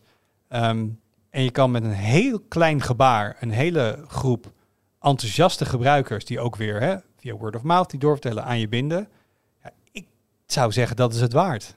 Nou, dan zenden we bij deze een boodschap richting Aha. Asus. Ja, ja nou, dat eh, hopelijk eh, Asus. Fix it. Fix it. Wordt Donnie weer blij, worden wij weer blij. Precies. Weer zen. Ja, precies. Inderdaad. Kijk eens, jongens. Staat Asus op het MWC? Eh, ja, Dat is dan een staan, van, een van de bedrijven die erop staat. Want inderdaad, MWC, eh, het is even weg geweest. We hadden ooit tijdens COVID, is het toen last, voor mij is het de eerste beurs die toen sneuvelde. Ja. Last, last, last Ja. de beurs, inderdaad. ik- Ja. dit, dit vond ik echt wel heel grappig. Maar, het, zeg maar wij gaan als tweakers sinds 2008, 2009 gaan we naar MWC toe elk jaar. En eh, in mijn familie en kennissenkring, mensen die niet veel van technologie weten, die wisten nooit wat voor beurs het was. En tijdens corona kwam het ineens op het nieuws, want het was de eerste grote beurs die geannuleerd werd vanwege corona. En dat was op het NOS Journaal en zo. Dus toen was het ineens was. Oh, daar was je al die jaren heen. Ja, ja, Daar was je tapas aan het harken. precies. Ehm, het is, dus het is toen eh, een, tijd, een keer verplaatst geweest naar de zomer. Nou, dat was ook geen succes volgens mij. Nee. Dus het is nu terug naar zijn eh, vaste tijdslot in het jaar van eh, rondom half tot eind februari. Ehm, maar wat we aan het begin zeiden, ik, heb al, ik ben er een paar jaar niet geweest, dat moet ik meteen zeggen. Ehm, en mijn vooroordeel over MWC in zijn huidige staat is dat de shine er wel een klein beetje af is. Dat het misschien niet meer zo groot en belangrijk is dan het ooit was. Vraagteken? Eh, ja, ik, tenminste, ik ben het ermee eens. Maar ik moet daar wel meteen bij zeggen dat ik niet een helemaal eh, recht van spreken heb. Omdat de allereerste keer in mijn leven dat ik naar MWC eh, ging, was toevallig de, ook meteen de eerste keer dat MWC ermee kapte. dus eh, zeg maar vanwege, vanwege corona. Dus, ehm, dus hebt niet weet- ervaring van daarvoor. inderdaad. Nee, precies. Ik heb de Glory Days niet meegemaakt. Dus, dus eh, ik, dat heb ik alleen maar van, eh, van horen en zeggen. Heb jij destijds voor Hardware Info nog eh, naar Ik heb MWC eh, geweest? 2019, ja. Dat was Ah, ja. mijn eerste keer ook toen. Dus eh, ja, die, die echte gloriedagen waar je het over hebt, dat zal wel... Dan kijken we even naar opa ik- Arnoud, die wel bij de Gloriedagen aanwezig ja. was. Want ik hoor net dat hij sinds 2008 naar MWC gaat. Dat is correct. Ja. Maar ik ben daar ook al een aantal keer geweest. Maar Ja. we hadden eh, Samsung, deed geen eigen events. Die deed tijdlang, hebben ze ook nog wel een periode gehad, een paar dat, jaar gedaan. dat ze ja. dingen op MWC. Maar vaker niet dan wel hoor. Maar het, er zijn jaren geweest dat alles bij elkaar kwam en dat Ja. je ze kon afvinken. We hebben dan eh, Sony gehad, Sony altijd. LG. HTC. ook altijd. Ehm, en dan wachten ze allemaal tot Mobile World Congress om hun topmodel van dat jaar aan te kondigen. Ja. Het, het was vuurwerk. Het was wel vuurwerk. Het Ja. was wel, zeg maar, het, het waren eh, eh, vier pijlen, zoiets, vuurwerk. En dat was het dan voor die beurs. En de rest was een beetje bijzaak. Ehm, maar het was inderdaad, er zat wel vuurwerk in. Zeg maar de absolute toppers, dus de Galaxy S. eh, die eh, een aantal keer op NWC is geweest en gelanceerd is ehm, als, als vuurpijl. Ik snap die, hem. Die staat er nu niet. Want de S24, ja, die, die Ja. hebben jullie al eh, gereviewd en alles. Die hele serie is al, is al een maand uit. Dus dat is het dan niet. Maar voor mij staan er. Ik heb wel het idee, zeg maar, dat voor de rest zeg maar, van de producten en de fabrikanten, dat dit nog steeds wel echt een momentje is, toch? Ja, want wie, wie, wie staan er wel? We hebben, ehm, we hebben Asus. Eh, ja, Ja, eh, Sony staat hier tegenwoordig. Nee. Sony staat er niet. Jammer, geen Sony. Ja. Dan kom ik al heel erg snel bij eh, meer eh, de, de China-hoek, zeg maar. Hm. Xiaomi. Dat klopt. Ja, die is uitgebreid vertegenwoordigd. Xiaomi. Ja, Xiaomi, OnePlus? Honor, Huawei, OnePlus, of tenminste, ik weet niet of OnePlus ook echt op de beursvloer staat, maar er zijn in ieder geval wel rondom eh, MWC aanwezig. Ja. ehm, Oppo. Ja, ook. ook. Is het nou nog steeds het idee dat Vivo ook wat wordt hier? Of Ehm, nou ja, ze zullen waars- waarschijnlijk wel op MWC zijn, want die pakken ook altijd groots uit. Maar eh Vivo, als jullie kijken, Vivo, we horen nooit meer wat van jullie. Laat even wat. eh er leven jullie nog? Ja. Eh, Redmi, Ja. is dat nog een ding? Is, Redmi, Xiaomi. Ja. Ja, Ja, die staan er onder de... En, en Poco? eh is ook Xiaomi. Ook zo Ja, Xiaomi. Dat, maar dat Ja. staan ze ook met al die merken daar? Of meer onder de Daar- Xiaomi-paraplu? voor zover ik heb gezien, de afgelopen jaren staan ze daar, hebben ze allemaal wel hun eigen, hun eigen hoekje, zeg maar. Had je En- Motorola al genoemd? Nee, nog niet. Motorola. Nee, Motorola. Motorola. Ja. Ja. Die staat er sowieso. En ik heb Ja. dan bij de merken uit, uit eh, China het idee dat die modellen dan eerder in het jaar al aangekondigd zijn voor de lokale markt, in sommige gevallen. En dat wij dan, dat haalt ook een klein beetje de glans ervan af, Hm. eh, dat wij dan de, de Europese versie, voor mij Xiaomi die doet het dan wel. Hm. Voor mij zijn er één of twee, voor mij de, de OnePlus 12 was ook al eerder voor mij in China aangekondigd voordat hij hierheen kwam. Voor mij heeft Eh. Xiaomi nog in zijn eh, mouw een topmodel zitten. Een Die, topmodel die ook totaal. nog niet in China is aangekondigd. Ja. Ja, dat is inderdaad wel wat de geruchten Dat zeggen. klopt. Topmodel dat echt nieuw is en een topmodel dat al wel, of ja, semi-sub-topmodel zeg maar. Zoals Ja. de de gewone S24 dan. Die Ja. wel in China is aangekondigd en, eh, en dan nu eindelijk hier aan het komt. Want ze waren ook een beetje eerder de, de China-aankondigingen dit jaar. Ja. Ik geloof al, wanneer was dat? November, december zelfs? Dat de, Ja, ja, Ja, van want Xiaomi Qualcomm was ook eerder aangekondigd.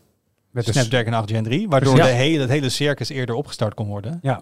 Ja. En Eh, daardoor voelt eind februari, begin maart extra laat ook. Mm. Dat is Ja, precies. eh, ja. Zeker, ja. Maar Ik, eh, van alle geruchten en wat we daar denken, dus moeten we even goed, eh, ga geen NDA's breken alsjeblieft. Maar er zijn ook dingen die al naar buiten zijn gekomen dat er geruchten zijn.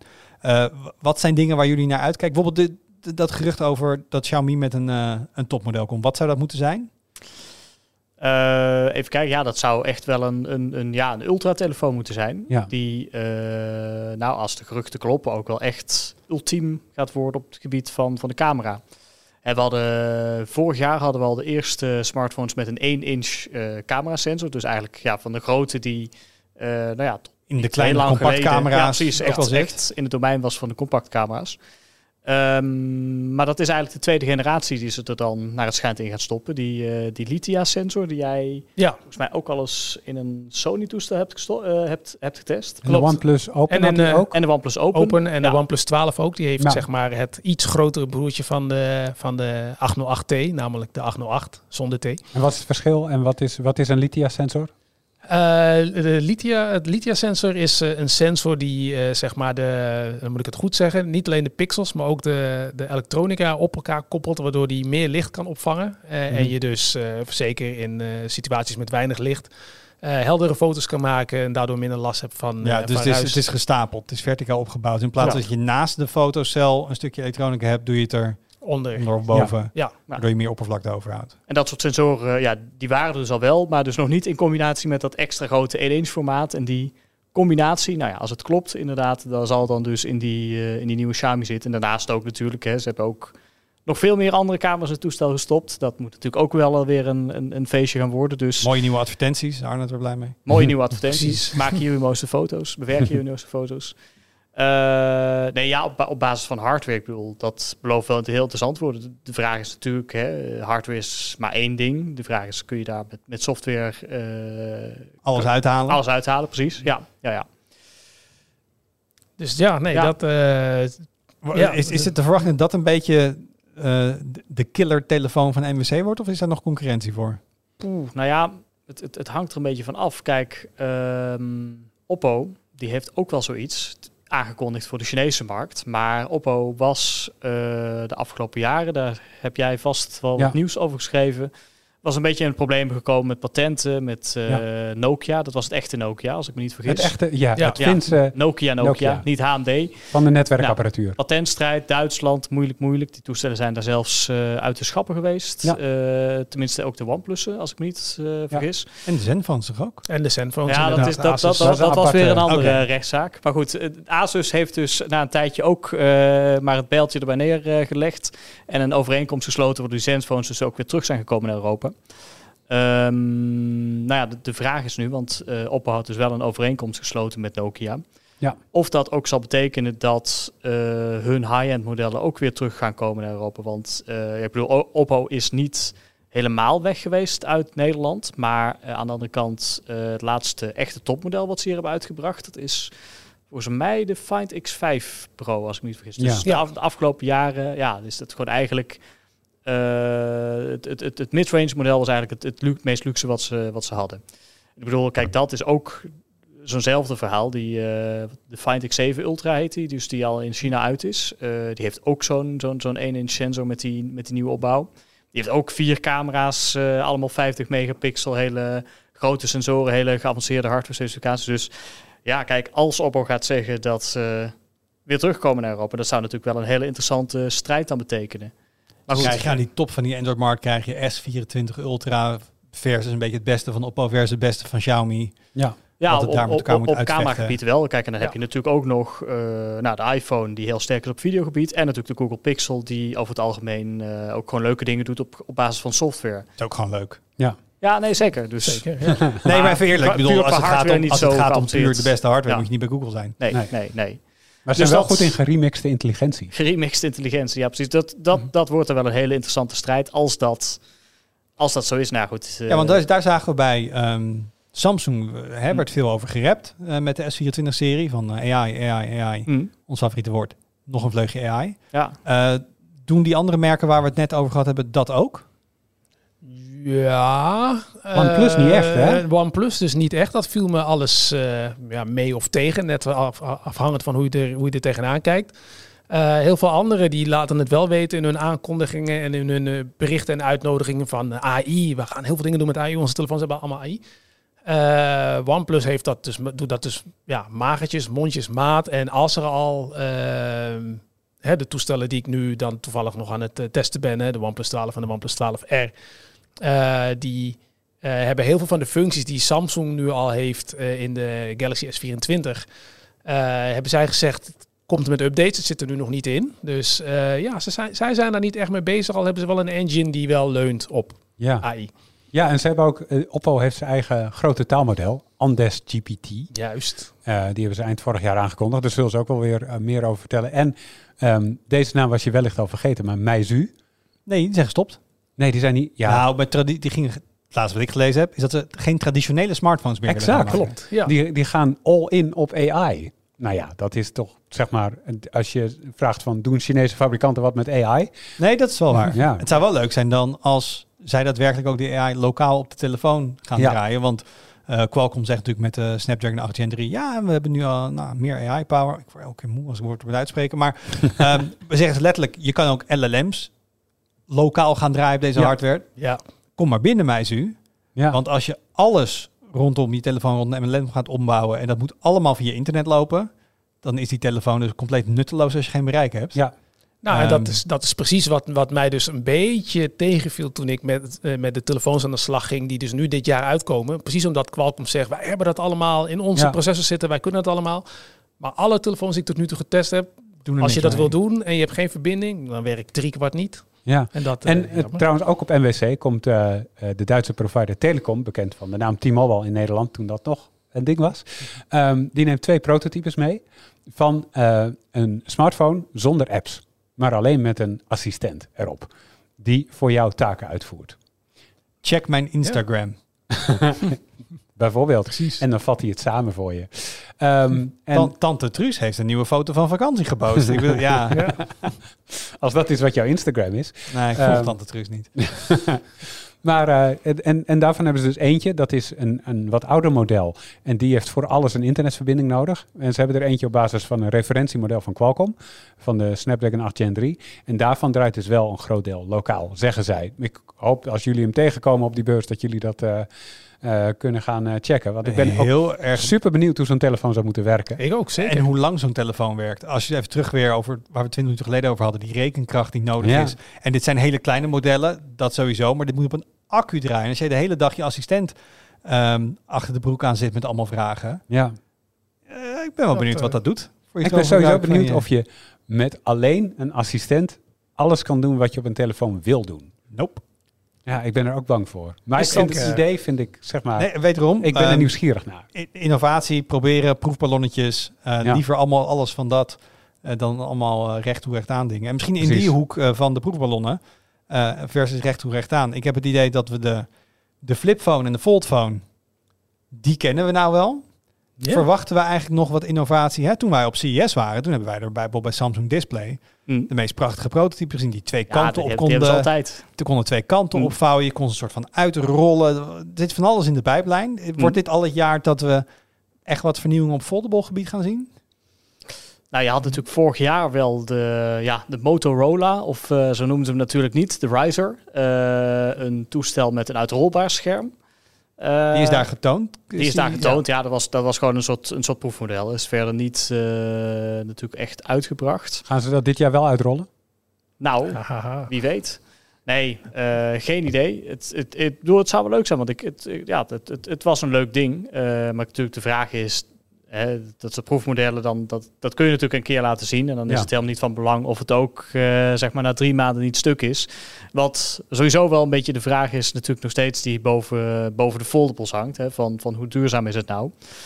Eh, kijk, ik zou in ieder geval een aantal nieuwe foldables wel verwachten van nou ja, de Chinese fabrikanten. Die zijn daar eh, over het algemeen wel wat uh, voortvarender in dan Maar dan weet onder andere Samsung. binnen het voor ons bekende flip en fold straming. Ja, ja. Dat denk ik wel. Ik hoop trouwens wel, want dat was iets wat ik niet vorig jaar, maar twee jaar geleden nog zag. Toen zag ik een aantal eh, concept foldables die zeg maar niet één vouw hadden, maar twee vouwen. Dus dat als Ja, je ja. hem uitvouwt, dat je echt een tabletmaat hebt, 16 bij 9, echt een groot scherm. Nou, dat, eh dat nee, lijkt ik me weet van mij dat drie stap. jaar geleden had Xiaomi ook al een versie die gewoon inderdaad omklapt met een soort vleugeltjes. Ja, Ehm, Nou ja, kijk, het, het, het kan misschien schermtechnisch ook wel. Eh, en ik denk wel dat we trouwens op dat punt komen waar, waar dat ook interessant zou zijn. Een ding wat dubbel opvalt. Het punt is, als je dat dus dubbel opvouwt, dan heb je dus een ding dat drie keer zo dik is als Ja. een normaal toestel. nee, maar deze was Eh, dus ehm, een, een, een vierkantig toestel. Waarbij je Hm. buiten de buitenkanten aan beide kanten naar achteren klapt. Oh, zo. Waardoor die- Ja. Meer 16-9 wordt. Dat je gewoon de vleugeltjes uit en in kan klappen, zeg maar. Dat vond ik een heel charmant concept eigenlijk. Want dan heb je inderdaad wel de dubbele dikte, dat wel. Maar niet driedubbel. Hm. Ehm maar die, die, daar heb ik prototypes van gezien. Daar bleef het bij. Ja. Ja. ja, dat mag wel eh, werkelijkheid worden wat mij betreft. Maar wat we, als we een, een, een Nostradamische voorspelling moeten doen, verwachten we buiten prototypes dat er dit jaar al het jaar is dat we iets naast de flip en de fold krijgen? Of is het daar nog te vroeg voor? Ik denk dat het daar nog te vroeg voor is. Ik, eh, ik denk dat, eh, als, zeker als ik heb gezien hoe dat, eh, hoe dat vorig jaar ging met alles wat al uitrolbaar was en zo, dat was allemaal nog heel breekbaar en heel voorzichtig. Niemand mag het aanraken tenzij je MK, BHD, eh, MK BHD, BHD heet. En, eh, Want LG was zo dichtbij voordat Ja. ze net de markt uitgingen. Ja. Ze had hem laten zien, de LG Rollerball. En dat is al drie, vier jaar geleden. En Ja. ze- er was ons al een sample beloofd. En Ja. ik heb de, de, de PR-verantwoordelijke bij LG gezegd, ja, ze, ze liggen al op kantoor, de samples. Maar we kunnen er al mee spelen met de dingen. Ehm, dus ik, ik merk dat een beetje tempo uit die markt lijkt te gaan. Ja. Ja. Ja. De innovatie. Ik zou er ook wel iets in zien. Ja, de, de vraag is alleen, eh, kan dit in de praktijk ook? Want het, is, het, het klinkt allemaal heel leuk, maar dan in de praktijk moet het natuurlijk ook een, nog een accu bevatten die, die eh, goed genoeg is om lang mee te gaan. En het moet eh, Ja. stevig genoeg zijn. En dat motortje, wat natuurlijk als je Precies. een rollable doet, moet ook een motortje in zitten. Dat is natuurlijk ook weer een extra point of failure. En ja, het is, het, het is ook wel een, een, een risico natuurlijk. Ja, kijk, het gaat volgens mij niet zo heel goed. Of tenminste, nou ja, de, volgens mij de ergste noot is weer een beetje ge, ge- hoe zegt men dat? Geledigd? Geledigd, ja precies, in de smartphone-markt. Ik bedoel, het gaat niet meer zo slecht als een tijdje geleden. Maar alsnog, eh, ja, in, in, in, in tijden dat het niet heel goed gaat, ga je misschien niet allemaal hele interessante, vernieuwende en mogelijk compleet floppende concepten Waar heel veel investering voor uitbrengen. nodig is. Ik denk Ja. eigenlijk Ja. dat er nog iets anders gaande is. Namelijk de laatste keer dat iemand echt iets nieuws heeft geprobeerd. Was natuurlijk Samsung met Mm. de Galaxy Fold. En dat ging mis. Hm. En ehm, ja, Samsung kan dat goed hebben. En Mm. die kan vervolgens dat fixen. Daar hebben ze allemaal de budgetten voor. En het is niet erg. Ze hebben toch nog de Galaxy S. Ze, lopen- ze lopen dan relatief weinig risico. Maar als je een andere fabrikant bent en, en je investeert hier fors in en dit hier, hier eh, verwet je het bedrijf eigenlijk onder. Ja, als het dan misgaat en die kans is gewoon aanwezig met een onbewezen technologie, dan heb je gewoon een enorme krater in je bedrijfsvoering. Dan kun je gewoon wellicht kopje ondergaan als dit niet werkt. Mhm. En ik denk dat, dat ze allemaal hebben gekeken naar hoe Samsung dat eh, ja, als struikelend die markt heeft opgericht.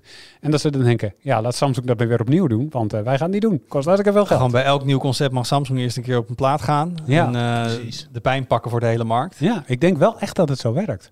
Ja. Ja, mis- misschien is het ook wel zo. Dan hoop ik dat Samsung een van die mooie prototypes die we eh, al een paar beurzen achter elkaar zien, dat ze daar nou eigenlijk eindelijk een beetje deur, op- durven op door te pakken. ja. ik hoop het ook. We gaan het zien. Jullie gaan eh, eind deze week die kant op en dan eh, gaan we dus volgende week eh, daar op de site van kunnen genieten. Zeker. Dan ga ik verder even kijken naar wat er op de site verschijnt. Dus veel MWC-content. er zitten een aantal best buy guides in de pijplijn. Nou, sowieso dat, eh, eh, dat mooie 57 inch scherm waar Friso het over had. Eh, de video staat online, komt nog een geschreven verhaal van. Ik zit kijken, Jeroen is nog bezig met een verhaal over handelen in energie. Hè, ook naar aanleiding van het hele salderen en thuisaccu verhaal. Heb jij nog wat leuks in de pijplijn zitten, Arnoud? Voor komende week denk ik nog niet, want anders had ik het er wel tussen gezet. Ja, precies. maar eh, het zal in ieder geval veel eh, telefoons en eh, mobiel nieuws worden. Ja. Dus als je dat leuk vindt, maak je borst maar nat. Goeie reis alvast, jongens. Dankjewel. Bedankt. Dank jullie wel dat jullie even aan konden schrijven. Dankjewel voor het luisteren en voor het kijken. Heb je nou feedback eh, en ben je nou wel of geen fan van multitasking? Laat het dan even weten in de comments of je kan altijd even een mailtje sturen naar podcast.tweakers.net. Tot de volgende keer. Doei.